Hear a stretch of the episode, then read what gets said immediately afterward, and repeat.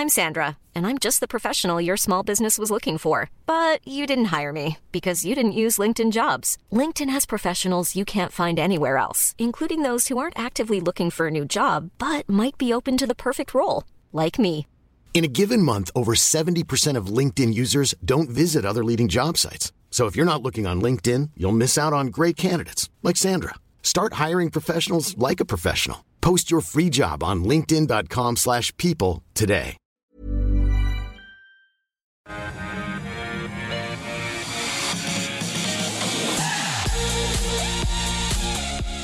Hi, everybody. Welcome to the afternoon here on Ausbiz. We kick off the PM as usual with uh, the call. 10 stocks uh, that you've sent in, and uh, I put them to uh, two experts, our expert panel. We do it all live here from our Barangaroo studios, all in an hour. So I love this show because it's fast and furious and really informative. And uh, Great to have David Lane aboard with us from uh, from Ord Minnett in uh, in Brisbane. David, good to see you.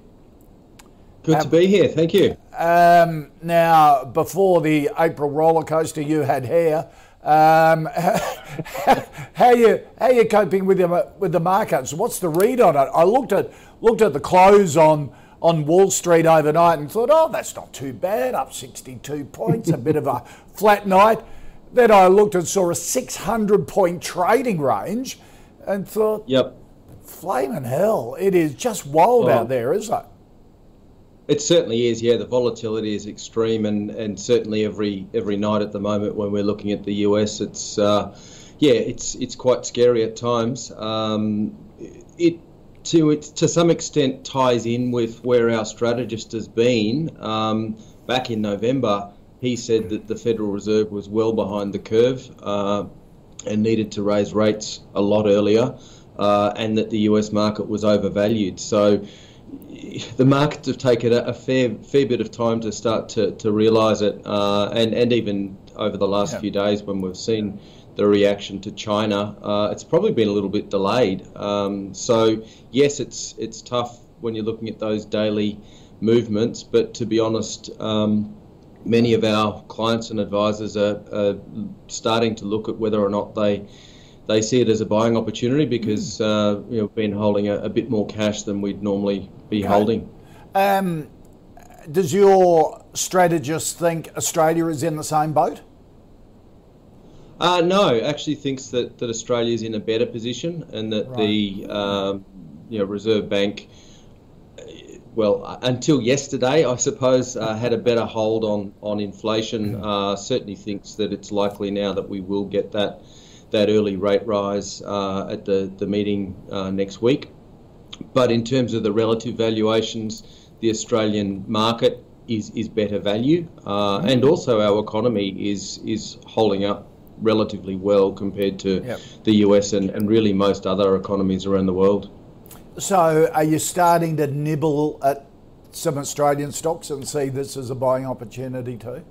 Yeah, starting to. Yeah, um, obviously, you know, when we do see global m- movements, it's difficult to try and pick, pick the bottom of the market. Uh, you're never going to get that right, but certainly starting to see some value, and, and definitely some of the stocks that we'll talk about today, uh, you know, are showing some of that value. And, and for long-term investors who are looking to buy for income and looking to buy for for uh, earnings growth, there's a lot of opportunities out there at, at present. Okay, all right, that's fascinating. Um, speaking of the stocks we're going to take a look at today, um, in the first half hour, we're going to be taking a look at uh, SiteMinder, uh, CSL, Midway, EML Payments, uh, and TPG Telecom. So we've got big and small stocks.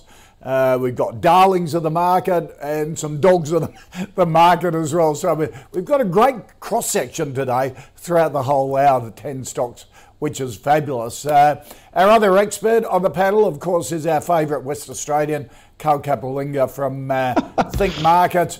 He's a bit.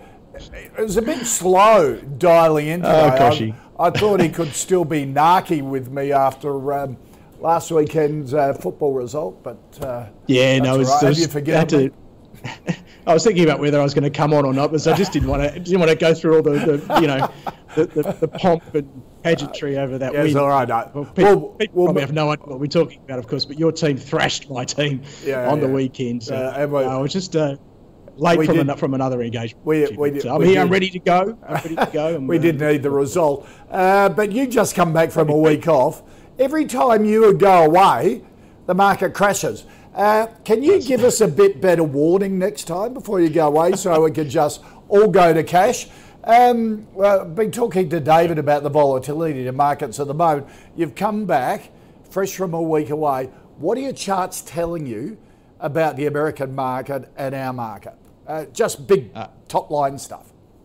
Yeah, sure. Well, there's, there's, still plenty of divergence in that they look so much worse than we do right now. So right. if you look at, say, the Nasdaq, the S&P 500, and the Russell 2000 is one which I think is sort of an underrated index. So that's your uh, 2,000 uh, smaller capitalisation stocks. Uh, all technical breakdowns, and strictly talking about the technicals here, right. they have broken through key levels. So quite concerning. Having said that, Kochie, the old plunge protection team tends to do a little bit of work when things look the worst. So I wouldn't say just um, count that out yet. I think we're in much better shape. We haven't broken any of those key levels. The trends are still intact. So again, cautiously optimistic. So the message I'm giving clients is uh, we've been uh, fairly, we've had fairly high cash levels for a few months now, but we're really focusing on really specific sectors. So you know, a lot of the resource companies that we've been looking at, um, and no, we've had a tough week, let me tell you. Yeah. But you know, the, the tough week um, is only you know a small pullback from some of the great gains that we've seen uh, in that time. So very strategic allocations, but high cash levels just in case. Oh, so you're still going into resources, some of the miners, seeing this we, as an yeah, opportunity. Look, you know, MinRes yeah. smashed, BHP smashed, Rio smashed yeah, look, I think you've got to look at the bigger picture and, and still look at those underlying trends, and they're still very, very strong. And you know, events like this, I think uh, they give you pullbacks within that trend. Yep. And assuming we then see the right things happening on the charts, we're, we're happy to put that money back in. Okay, fascinating. All right, let's uh, take a look at one of those uh, miners and see if it uh, fits the camp. Um, um, really popular. Uh, stock here that's followed on Ausbiz and the call. Of course, Fortescue Metals out this morning, upgrading its full year uh, shipment uh, guidance um, to a potential 188 million tonnes, uh, amended its capex guidance to around 3 billion US dollars.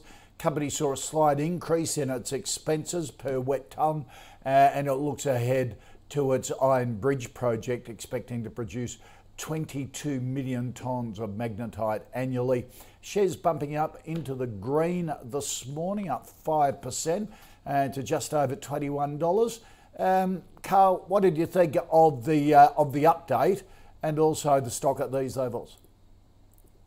Well, yeah, I mean, this obviously the, the headline was uh, their increase, or expected increase in production. Uh, and then you sort of have to dig a little and find the fact that costs are going up as well. So you've got to, if you're going to announce something bad, always try to announce it with something good uh, and make a bigger deal out of the something good. Uh, but yeah, look, I mean, slight increase in costs. You know, that they were expecting sort of 1550 uh, per ton. Now we're sort of 1675 to 16. But it, I think the trend is the concerning thing there. So it has been trending higher year on year for for a few years now. Having said that, you know, 15, 16 bucks a ton when you're getting about 100 and 100 to 105 dollars a ton is still pretty good money. And that's the message here, I think, for Fortescue shareholders. So um, you see the chart there. Look, it's fairly volatile, and that that, that is largely uh, based upon the ebb and flow of the underlying iron ore price. And I've said, I think the last time I was on uh, about a month ago, I said, look, stick stick with Fortescue. I, I, can't. I don't think it's a screaming buy in terms of the valuation of the chart, but I definitely think there's enough to stick with, uh, especially if you're a yield investor, because that's going to be, um, you know, 10, 9, you know, even if it, even if it, it, drops off a little bit over the next couple of years, it's still going to be high single digits, fully franked. So uh, it'll it'll certainly suit that yield, yield hungry investor. Well, it's, it is. I mean, it would, like, yeah. like, I said, sixteen bucks a ton, hundred and five dollars a ton. Now the question is, where is iron where are iron ore prices going to be in the future? And hey, look, I'm pretty good at prognosticating, Kochie, but you know, I mean, that's a that's a tough one. But I, I do think they will surprise to the upside. And we've got all these um, horrible things happening in China at the moment. But you know, the other flip side of that is the Chinese government. You know, they'll respond to that. Uh, they'll like they like to keep that economy going and stimulating and uh, stimulated, and that'll that'll be healthiest for Fortescue as well. So I'm going to stick with what I said. Not a screaming buy on the chart or the valuation, although it's a solid hold. It's a solid yeah. hold. Yeah. Yeah. Yeah. Um, David Lane, who would have ever thought a few years ago that our resource stocks will be doing uh, high digit, fully franked dividend yields that outperforming the big four banks? That's right, exactly. yeah, uh, and in fact, I was just looking at our uh, our uh, financial year 23 forecasts, and interestingly, Fortescue is currently trading on a a forecast PE ratio of 8.9 times and a forecast dividend yield of 8.9%, uh, which I, I don't think I've ever seen a company trading at, at nine times PE and, and nine time uh, nine percent dividend yield, fully franked. So yeah, certainly attractive from that point of view. Uh, agree with Carl. We've got a hold recommendation on the stock. Uh, today's result was a, a positive one. Uh, their shipments were about five percent above our forecasts, and in line. The costs were actually in line with our our forecasts. Uh, the negative, I suppose, is that the Iron Bridge project, which will be a, a very big project, has already been pushed out another quarter. So the, there is a bit of a delay there, which will impact the the financial year 23 numbers, but uh, certainly a, a, very good business. Uh, if you've got it in your portfolio, I'd be holding and, and enjoying that dividend yield. Yep. Um, probably not a buy at the moment. Just if we can, if we do see a little bit of a weakness in, in either the iron ore price or the, the share price, that might be a time to look at adding. Okay. All right, let's get into the stocks that you want us to take a look at. And uh, Tegan wants a view on SiteMinder, the only recently listed late last year. Um, it's a hotel commerce platform that ho- helps hotels and accommodation providers to sell market, uh, sell to the market, market themselves, manage and grow the business. It, it's basically a platform that lets them put everything out on booking.com and everything like that. Um, Tegan says, uh, noted David Lane is a fan of SiteMinder, wondering whether this is comparable to something like REA, Car Sales, or Seek in terms of online platforms.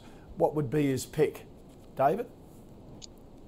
Uh, as the question uh, says that yeah we are a fan of it uh, have to admit that Ord Minnett was involved in the float of the stock late last year so we we did get a a fee for the success of that float. Um, but we still do have a buy recommendation on, on the stock. Uh, I think it's a it's a good stock and, and does have leverage to the tourism uh, market and the the expansion of tourism around the world. Uh, as you said, they have uh, the the market in terms of independent hotels. So they've got about 33,000 uh, customers at the moment, around 150 different countries. So it is a a global business, they are hoping to uh, expand that that fairly significantly. So that's part of the reason that we we like the business is the the growth in their customer base.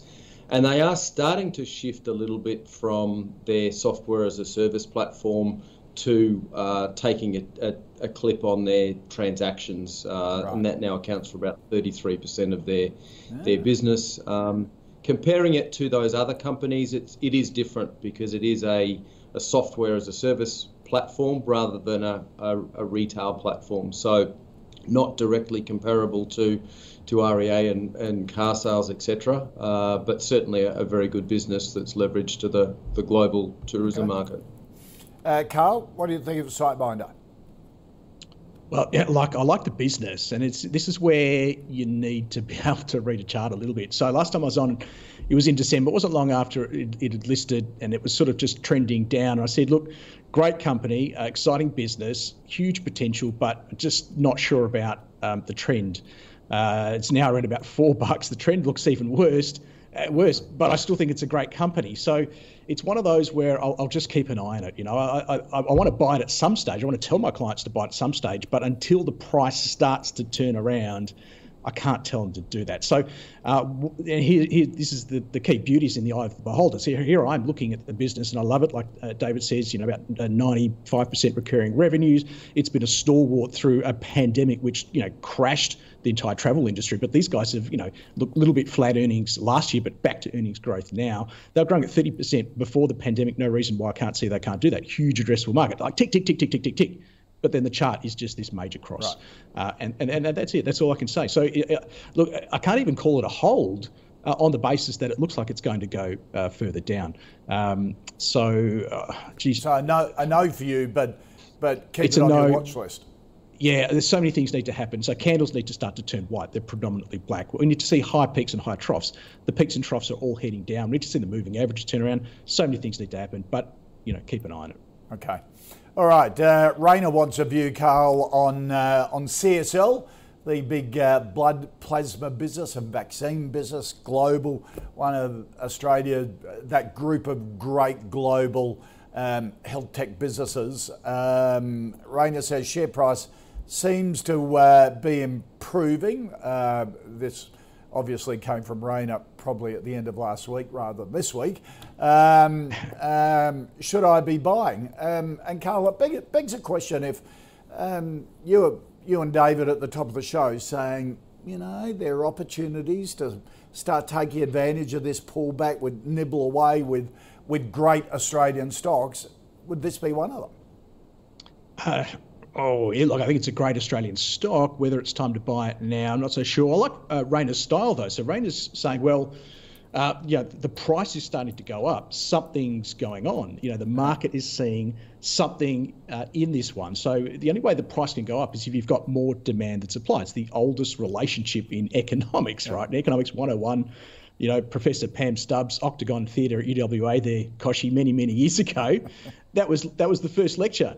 And you know, it's something that I've taken with me all this time is just understanding that you understand that you can't understand everything about the market, but the market does the research. And if there is excess demand because the money that's out there wants to be in, and here's the flip side: the people who who own this stock already, they don't want to get out then prices are going to go up. So I would always suggest if you, the first step, go check that chart. If you've got an uptrend, uh, it's telling you that there's excess demand in the system, and that's that's a, that's a great tailwind to have for your investment. Um, this one, I think, has got more, more work to do looking at the chart. I think if, if, if it can get, I think it's got, I think it, um, okay, it's, it's it's it's it's up a bit from its lows, 240 now at 270 but I want to see it break through 280, break through and close right. above 280. And that's going to give me the confidence to say that the supply that's just been hanging in the market around that 275. Because you've got to understand that the market, yeah, supply and demand, but the market is still made up of, of algorithmic trading orders, right? So orders that are sitting at a level that some fu- clever fund manager thinks is, is the value they want to get out. It just sits there and it sits there. And as we're coming up into that supply, we're taking a little bit more out each time. And the, the, whole idea of buying at a higher price, and it, it, seems counterintuitive, but you are saying we have taken out that supply in the market. That supply is now gone, and what we're left, is, left with is that excess demand we saw prior to that consolidation. That's what I'm waiting for. Close above 280, I'm, I'm telling my clients to get into CSL. Okay, so uh, if you're in it, it's a hold at the moment? I think you can hold it, yeah. Right, absolutely. Okay. Uh, David? Yeah, we like CSL, it's a core portfolio stock for, for most of our uh, larger portfolios. It is a obviously a very good business. It's global. Yeah. Uh, current prices, we've got an accumulate recommendation on on that. Uh, now, our accumulate recommendation says that we anticipate upside of between five and fifteen percent, uh, and to look at buying on weakness. So that's probably what I'd be doing at the moment, given that we are in very volatile markets at present. Um, I know, probably have a similar view to Carl, but would probably prefer to be buying it below 280 or even below you know 260 or so. Uh, and yeah, keep an eye on the share price. If on days of weakness we see it uh, getting a little bit lower, well, they're the times that you can look at adding to uh, the position in the portfolio. Okay. All right. David Kayla wants a view on Midway, the uh, the big Victorian forestry uh, group in the um, export sales in, into Asia, into the wood fibre, uh, soft logs, hard timber residue. Um, mm. Kayla's saying um, she would have thought uh, Midway would be doing better than current levels, given all the issues and the shortages stemming from the Russia-Ukraine war. You know, you talk to any builder and they say it's tough getting timber at the moment, all that sort of thing. Uh, Kayla yep. wants to know: Is this flying under the radar?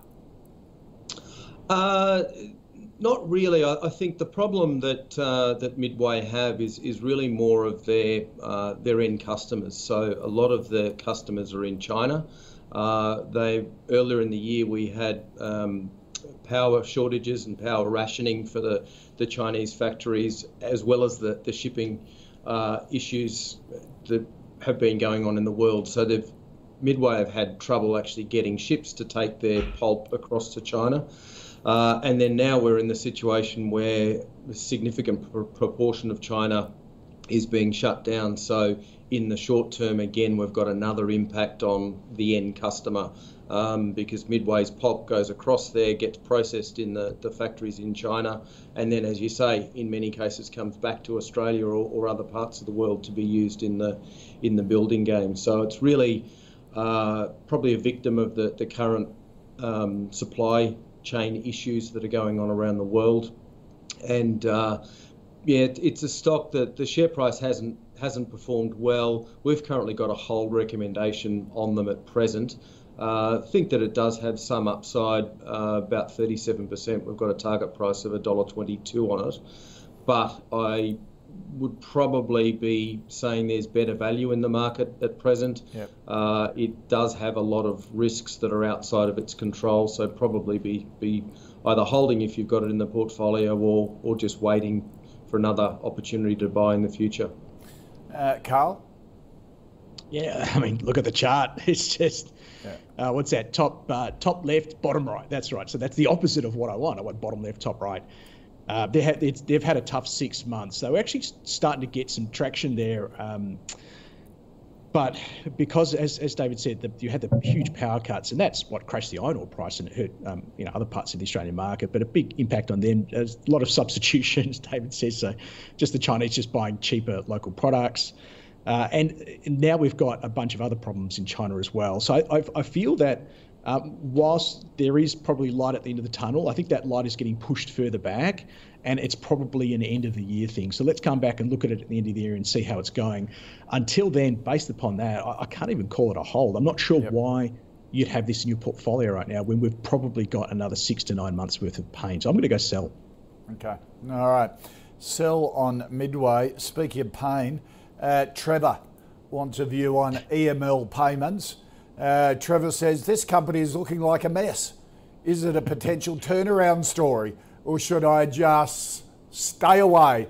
EML payments. Uh, Trevor, a mess is probably an understatement.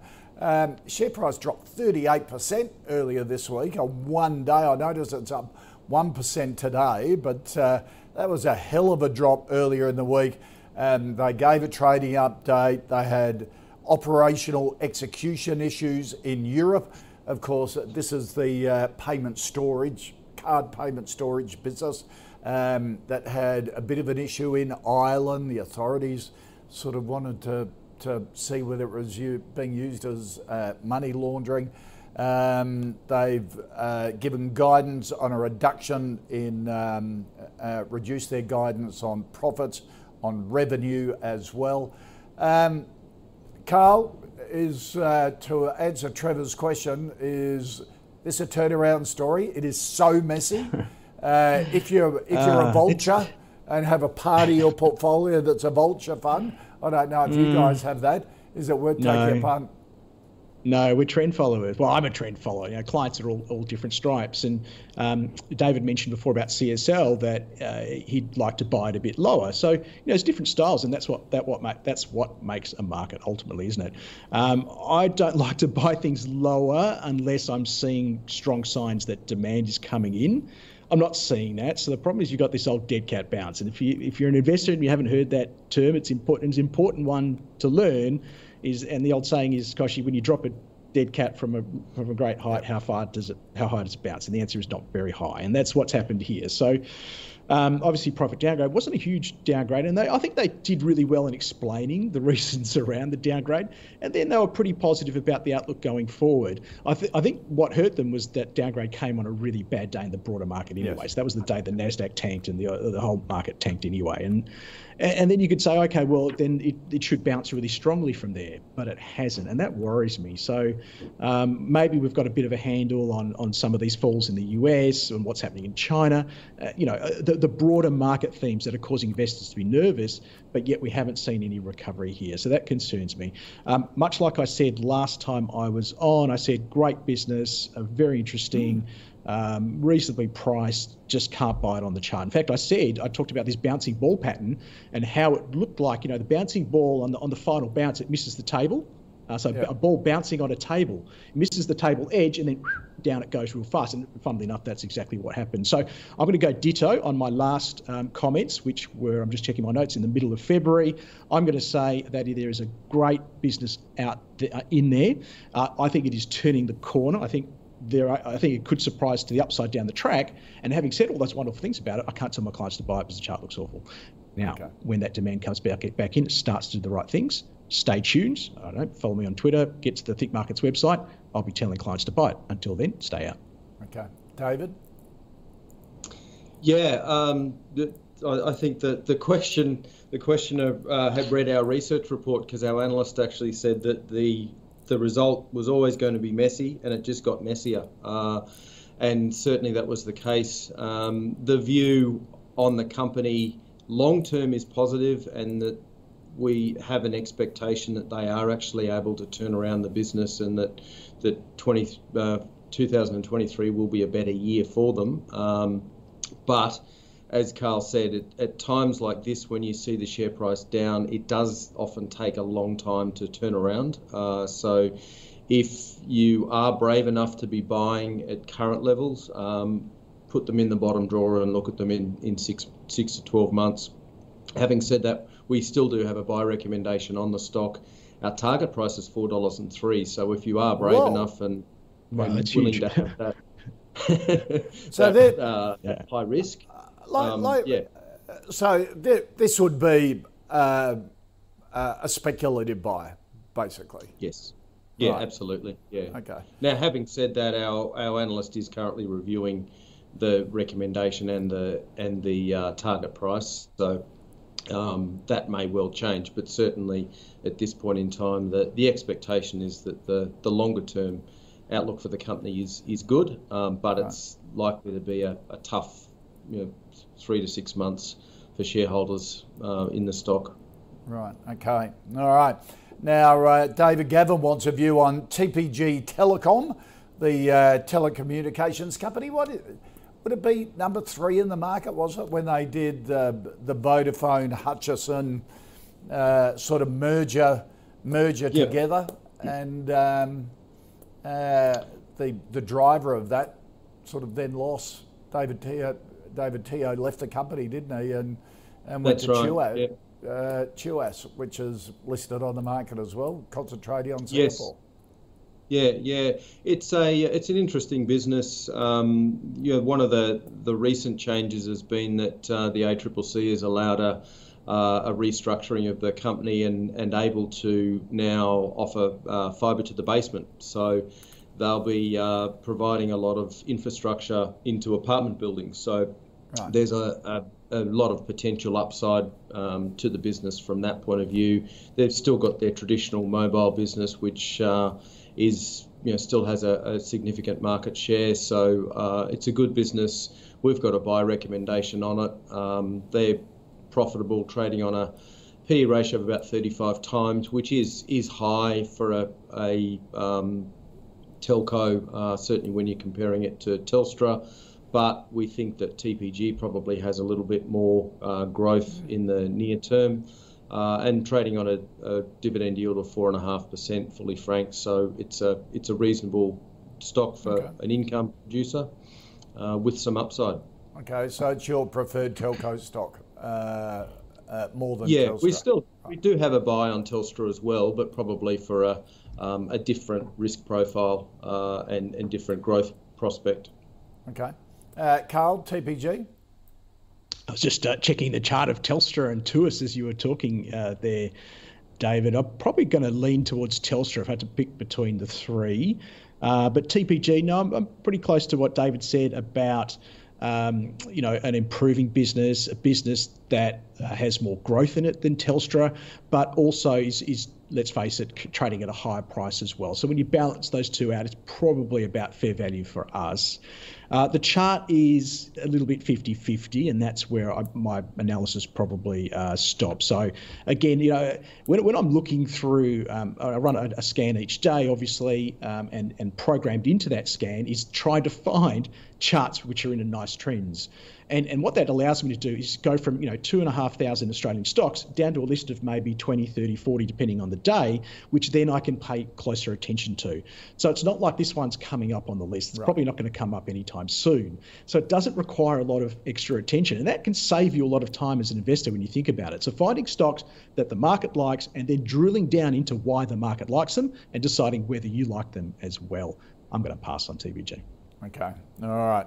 Let's just recap the first uh, five stocks and our stock of the day. Fortescue is a hold from both Carl and David. SiteMinder, um, Ords have a buy on SiteMinder. They were um, they organised a float last year to to declare all of the conflicts. Um, not for Carl at the moment. Good company though, and uh, watching it, but not buying at these levels. Uh, CSL, an accumulate from uh, from David and Ords, um, a hold from Carl. If CSL's share price got back up to $280, then Carl would start to be interested in it because it's showing a good trend if it breaks up through $280. Uh, Midway, a hold from David, a sell from Carl. Uh, EML, a no from Carl. Um, good solid business, but just has got a horrible chart uh, and some terrible announcements in the last week or so. Um, David has it as a speculative buy, highly speculative buy, uh, and TPG a yes from David, a no from Carl.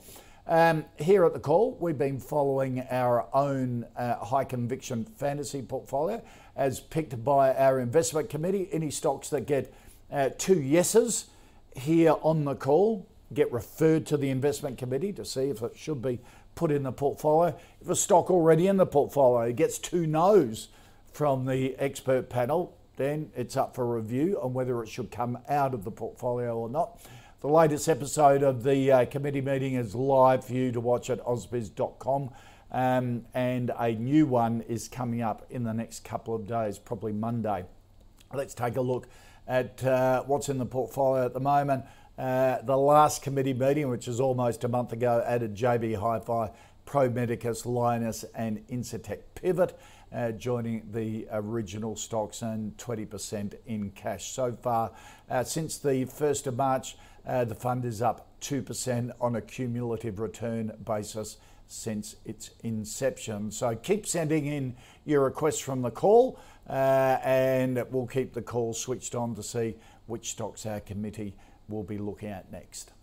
At CMC, we've been in the game for a while, and although a lot of things have changed, our mentality hasn't. We aim to give experienced traders the best trading experience, like our expert platform with its second to none trading tools. Plus, our pricing is completely transparent. That's why people who've been trading for a long time stay with us for a long time. So if you're serious about trading, switch to the market leader trusted for over 30 years. Trade CFDs your way at cmcmarkets.com. You don't own underlying assets. Consider relevant PDS and TMD or information memorandum for CMC Pro accounts at our website. All right, let's get into our second five stocks. We're going to be taking a look at AMP, IGO, Amcor, Lark, and also the RAM REIT. Um, first up, uh, Will wants a view on uh, AMP. Uh, interested in the experts' thoughts, looking uh, AMP looking to buy Westpac's platform unit. Well, AMP has been pretty active in the market the last couple of days. It's sold a whole bunch of properties to uh, Digital Bridge Group in the or, or to Dexus rather, and has sold its private markets business uh, to the US-based Digital Bridge Group for almost 700 million dollars. Um, Carl, they've raised. Uh, these sales are worth about $2 billion just this week. So AMP is certainly trimming yeah. things down. Um, what, what, have you th- what do you think of the stock at the moment? And and where it's going to go in the future. Yeah, it's a classic. Um, sum of the parts is worth more than the whole strategy, isn't it? So, yep. look, AMP have been on this path now for well, just over a year, really, to simplify the business, get rid of the stuff that maybe hasn't been going so well for them, or uh, look, uh, expertise. I don't know. I mean, it, but the, look, the end of the end of the end uh, goal is to have a banking unit and an Australian wealth unit. So that uh, AMP Capital, which has um, been renamed to Collimate, if I'm not mistaken, is the bit that's been on the block. So they've just sold it off mm. bit by bit by bit by bit. And as you say, um, originally the plan was to float it, which was interesting. And then somewhere between the, the last update in March and now, they've just gone, um, no, we're just going to just sell it off. Um, so, as you say, $2 billion um, uh, yeah, it could be up to 2.5, depending if they, if they um, meet all their sort of earnout clauses. Now, the market cap of the stock before today was probably about 3.5. So you're kind of saying, well, we're valuing the bank and the Australian wealth management businesses at, at you know a billion a billion dollars effectively. So this is where you get these moves like today, where once we start to get these pieces of the puzzle, the certainty as to what they're selling these bits off for and how much cash is going to be there, people start doing the maths on, well, what do I value the, the bits selling me left over? And they're kind of saying, well, I, I think those bits are looking a little bit cheap. Um, so that's why we've seen the, the rally today uh, interesting that, uh, uh, and, then, uh, and I get that bit, and this is why there's going to be volatility because I get that bit, but then I look at the bits that are going to be left over and I say they're pretty unattractive, uh, in my opinion. Right. I think there's better stuff of those items out there in the market. So um, it's a conundrum. Short term, maybe there's a trading opportunity because the chart is turning up. I, funnily enough, it's been coming up on my scans um, for the last couple of weeks, and I've ignored it, Kochie, because it's AMP. So I do put some discretion into those scans because I go, oh, AMP, AMP's coming up as a trend change, and I go, no, ignore AMP, right? I mean, what right. is ment- mentally uh, scarred uh, by the AMP experience. Uh, so, and then I kind of can't ignore it today. So I'm going to go if you've got it, absolutely hang on to it, right. and oh my gosh, I can't believe I'm going to say this on uh, live national TV. It's a speculative buy on the chart. Forget Whoa. everything else. I, I, I, can't believe I'm saying this. I'm going to regret this, no doubt.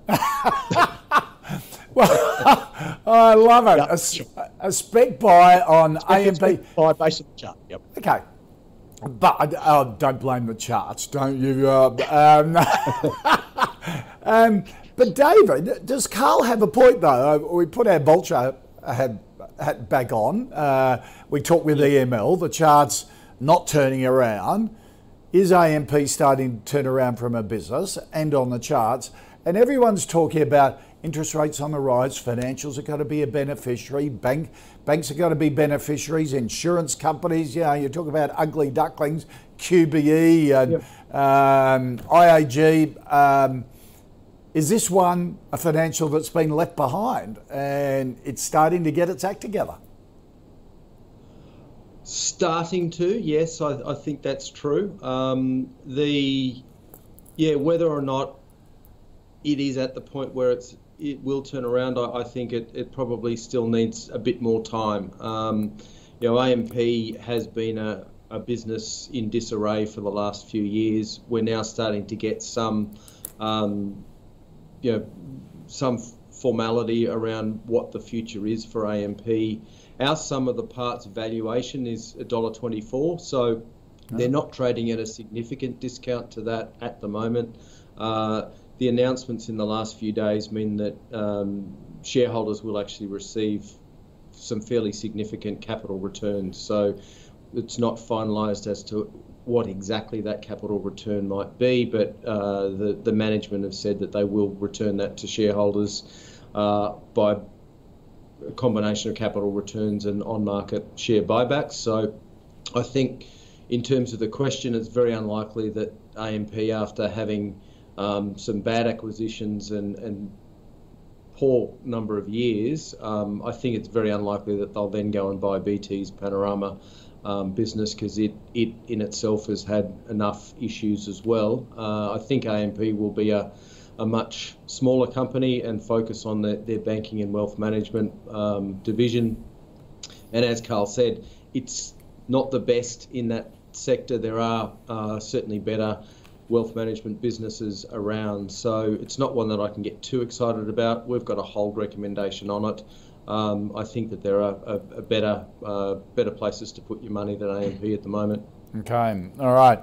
Um, Carl, Ben wants a view on IGO, the uh, basically produces, um, which is pretty fashionable at the moment, um, uh, raw materials, and a whole bunch of raw materials basically for the electric uh, electric vehicle market. Um, like a lot of uh, metal stocks um, and mining stocks, has had a pretty horrible week. Was what down six percent on Tuesday, uh, but the broker reports around I, I see it are, still pretty positive. What's your view on yeah. IGO? you you follow this one regularly and closely, don't you? I, I, very, very regularly, very closely. I've been on uh, Ausbiz many, many times over the yep. last sort of 18 months. Uh, this is one of my key buys that I've been uh, telling, you know, your viewers to buy, and uh, hopefully they have because they would have done very, very well out of it. Uh, we had a price target of 1460, uh, and it's it hit that a few days ago. So when it kind of does that, and we start to see some of those black candles appear, we, we tend to say, look, manage manage a bit of an exit here. So we would take profits, but I think that's the that's kind of the the way we're going to trade this one. We, are going to um, when it gets really hot and everybody's just frothing over it. So the, when it, it, hit 1526 on that just euphoria, hysteria yeah. over lithium back at the start of April, which we basically told clients, look, sell sell into that, and this was sort of in the basket. So um, having said that, it, there's there's this, this wonderful underlying uh, business there, which I think is is so uh, well placed and strategically placed for the next you know five to ten years of what we're going to see. There's this this revolution, um, you know, in the in the electric uh, uh, well, battery, but you know, electric vehicle uh, area. So uh, I would say you know long term hold, and, and uh, but we do a bit, little bit of short term trading around that. So we sell a bit, keep a core position, try and buy it back a bit cheaper. I, I think that's kind of where it is now, though. It's kind of at that buy it back a bit cheaper. So it's you know sort of uh, twelve percent, fourteen percent off our, our fair value target again, and that fair value target will change as as as we you know sort of analyse um, you know the, the underlying uh, fundamentals for the company. So I'm going to stick with I'm going to reiterate a buy on this one uh, both in terms of um, if you've uh, don't don't have it and if you've, you've you've got it, maybe sold a bit at those highs and looking to buy a little bit back. Um, Kochie, can I just qualify my remarks on AMP because I feel maybe I've surprised a few people with that. So I think it's more of a of an arbitrage play. I think it's more the market. I don't think the business at the end of it is going to be that attractive, but I think right now the market is trying to find what the fair value of all these um, these capital uh, distributions are going to be. So I okay. think that's where it's at. So it's more of a shorter term trader who can watch that chart. I don't think it's it's a sure. long term portfolio buy. Okay, so a trade, uh, speculative trading buy, if you like. Yeah. Okay. Um, David, what do you think of IGO?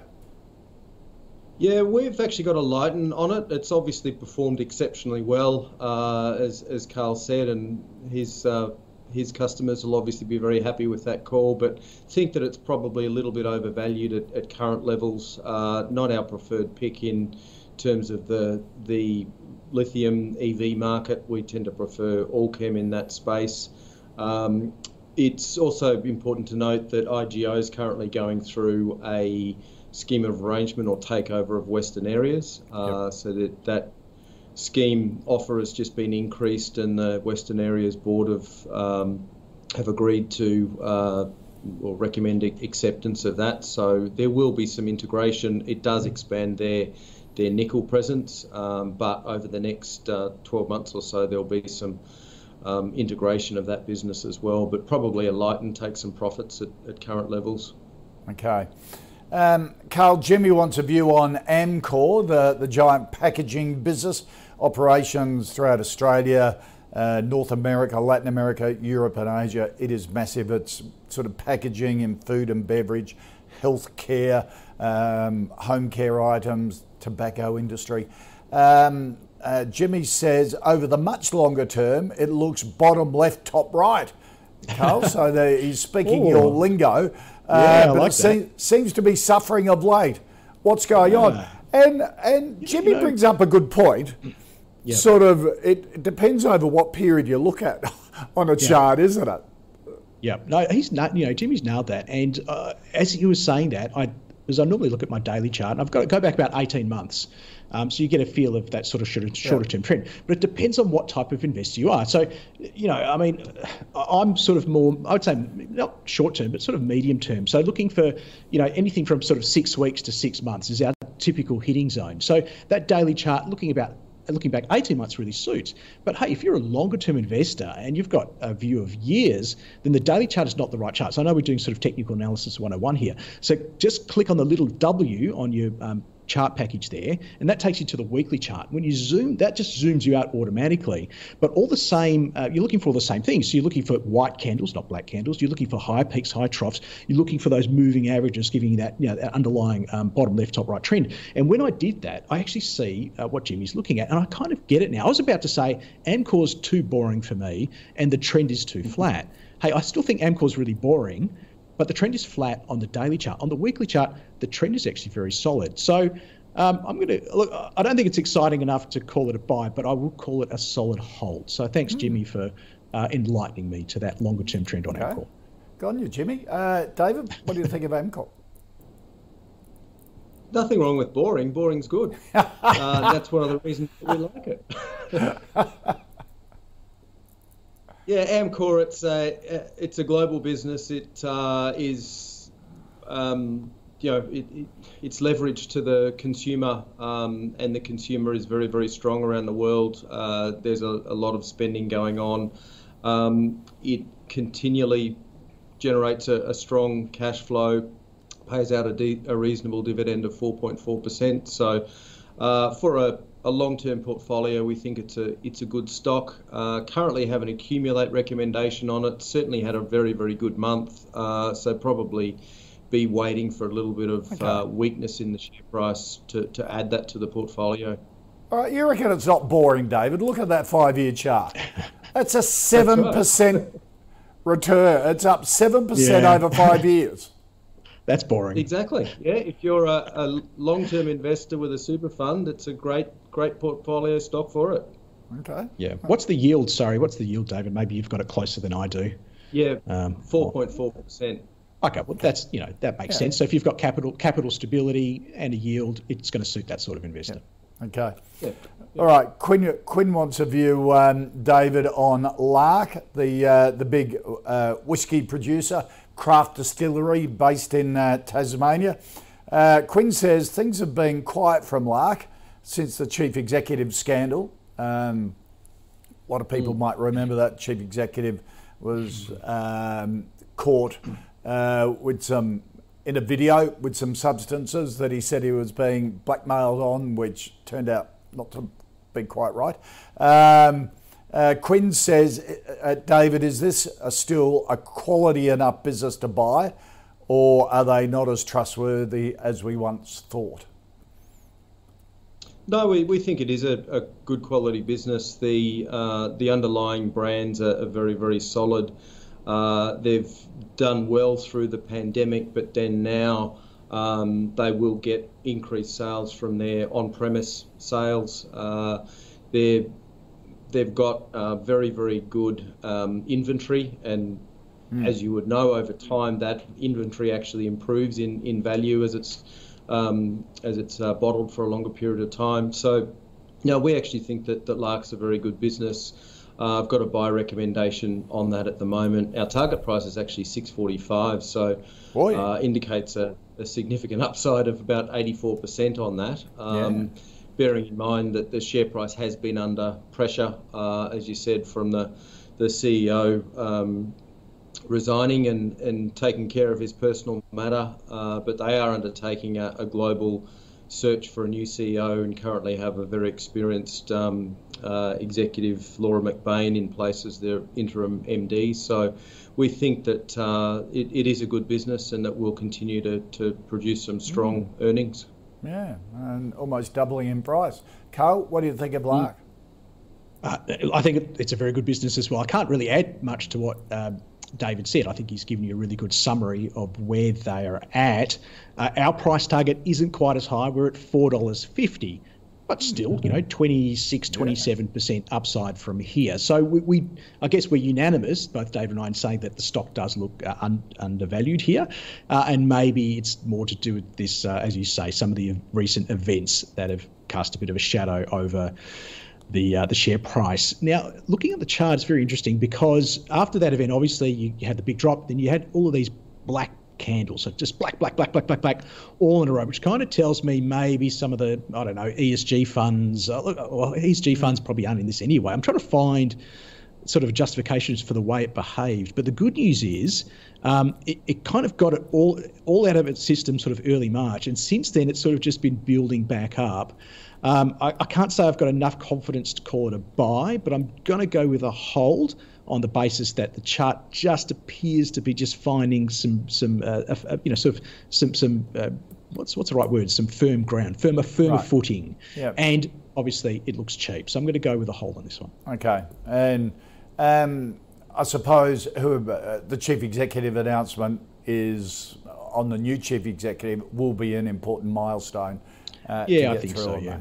For the market. Yep, absolutely. All right. Our final stock, Carl, from uh, Paul is the RAM Essential Services Property yeah. Fund. Uh, it's a REIT um, mainly in uh, retail and, and uh, medical and essential retail um, assets. It's got a, a mm. WALE of seven years occupancy of 99%. We was Amcor was boring. I think this is taking boring to a new level. Uh, it's not. no, it's all those really sort of defensive, as I say, healthcare and essential uh, retail uh, assets in in a REIT. Uh, so you're kind of wrapping boring inside boring. Uh, it's not exactly what uh, Think Markets clients, or at least the clients I speak to, are kind of. We we want growth uh, at a reasonable price with a nice chart. So growth, reasonable price, nice chart. So I have, you know, looking at that, yeah, pass for me. Yep. Sorry. uh, David, you're into boring. Does this fit? I am. I was going to reiterate my previous comments that boring is good. um, yeah, and and this uh, property trust, uh, Ram Essential Services, is is a very good property trust. Uh, they're currently trading at about 95 cents their NTA is 101, so they're trading at a slight discount to that. Dividend yield of 6.5% or distribution yield 6.5%. Uh, as you said, they've got 99% occupancy. Those occupants, uh, the likes of Coles, Wesfarmers, Woolworths, and uh, and major healthcare groups as well. So, uh, very good client base. Um, and yeah, it's a stock that it won't be too volatile in these current volatile periods. It'll continue to pay a, a good income on it, and it's exposed to about 50% medical and 50% uh, essential retail. So your uh, your grocery stores, etc. So uh, yes, it's a good, again, good long-term portfolio stock that will uh, cause no trouble and give you a good income. Okay, at these levels, so we, we said at these levels, yeah, we've got a buy recommendation on it okay. uh, with a medium risk. So, so do we bring in a boring buy? Is there such thing as a boring buy? uh, we've got new category, buys yeah. and everything. Okay, all right. Let's just recap the uh, uh, the uh, final five stocks. AMP, um, a hold from David. Carl has surprised himself uh, and has put a buy on this, but there's a proviso. This is a, a speculative buy, but for traders. Um, if you're a long term investor, probably not for you because it's a bit too uncertain at the moment. But if you're a trader, the chart starts to, to look a bit better. Uh, IGO, a, um, a yes, for, um, even at these levels um, from, uh, uh, from Carl. If you've ridden it up, from $7 uh, over the last year. It's basically doubled in value. Uh, Carl's been a big supporter of this stock for a long time. You know, maybe look uh, taking some profits because uh, you've had a really good run uh, and hold the rest. Um, for David and Ords, it's uh, take some profits and sell at these levels. Amcor is a is a hold from Carl, um, and it's a boring accumulate from David. Uh, Lark is a hold from, from Carl and a buy from David. And uh, Ram is a um, the REIT, Ram property, a no from Carl and a boring buy from David. Uh, gents, great to have you aboard. It's been great fun, really informative. David Lane from Minnett in Brisbane, appreciate your time. Carl Capolingua from Think Markets in, in the West, always great to have you on. Thank you, gents. Thanks, Kochie. Show the show was anything but boring. exactly right. Exactly. Uh, it is never boring here. Um, so there you go. That's our, our show for today. The call. Um, if you have uh, any stocks that you want us to cover in the future, um, just flick them in an email to us. Uh, the call at ausbiz.com.au or tweet us using the at ausbiz TV handle. Uh, see all the stocks in the calls portfolio at ausbiz.co forward slash portfolio.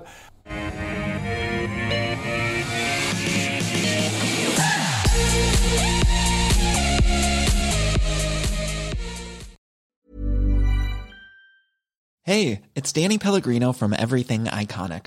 Ready to upgrade your style game without blowing your budget? Check out Quince. They've got all the good stuff shirts and polos, activewear, and fine leather goods, all at 50 to 80% less than other high end brands. And the best part? They're all about safe, ethical, and responsible manufacturing. Get that luxury vibe without the luxury price tag. Hit up quince.com slash upgrade for free shipping and 365 day returns on your next order. That's quince.com slash upgrade.